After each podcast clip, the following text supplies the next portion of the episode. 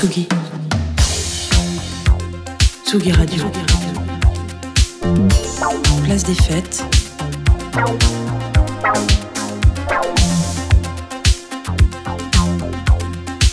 Les chroniques de Tsugi Radio.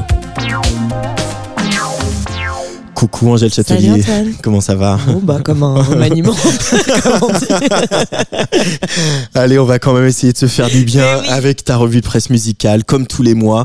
On commence par une nouvelle rue à Paris, une rue qui porte le nom d'un certain David Bowie.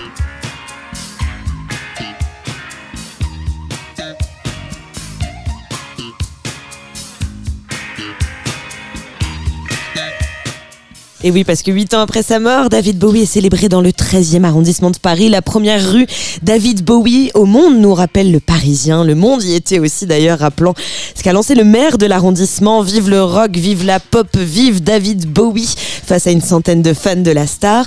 J'aimerais bien que ce soit le nom de ma rue, disait un riverain. Olivier à France 3, qui admet aussi bien volontiers que ça change, je cite, des vieux croulants que l'on n'a jamais connus. Et c'est pas mal.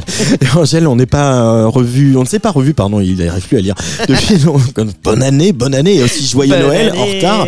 Et alors, je sais pas ce que tu as mis quand même euh, playlist euh, le soir de Noël. Moi, généralement, c'est Dean Martin. Oui, Mais le New York. Times euh, nous l'a dit, la musique de Noël, ça rend vraiment heureux. Et des études le prouvent même. Paraît-il, vous en avez sûrement bouffé du Maria Carey, du Frank Sinatra. Et bien, selon cet article, la musique de Noël serait une sorte de bulle douillette. Le musicien et professeur de psychologie Daniel Lévitin, qui a été repris euh, par Courrier International, nous le dit dans son étude. La musique comme médicament. Écouter de la musique réduit le stress et renforce le système immunitaire.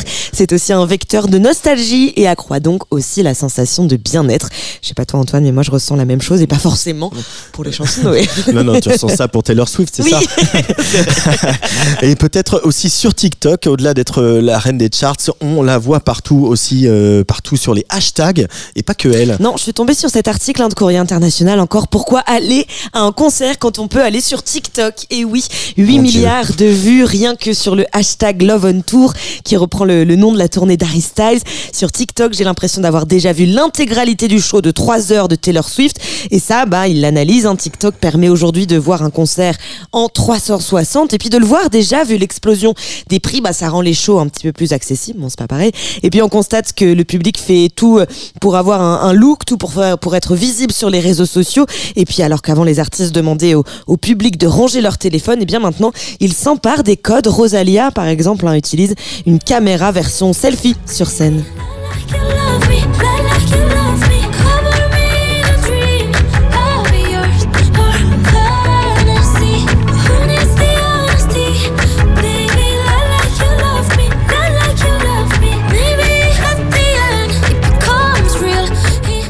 Ouais, c'est juste pour mettre du Rosalia. Mais bon, reste qu'il y a un écueil là-dedans, hein, au-delà de la qualité souvent merdique de ces vidéos, ben c'est le spoil ou encore le fait de devoir se coltiner des écrans face au concert.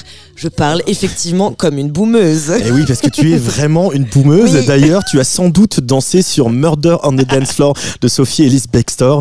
Eh bien, il y a une véritable retour de flamme pour euh, ce tube. Ouais, tube sorti en 2001, j'ai effectivement dansé dessus.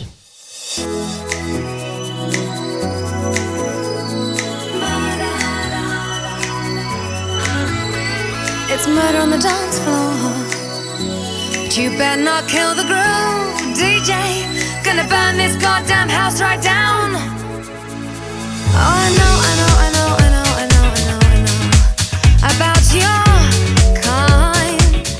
On aurait pu le laisser. hein.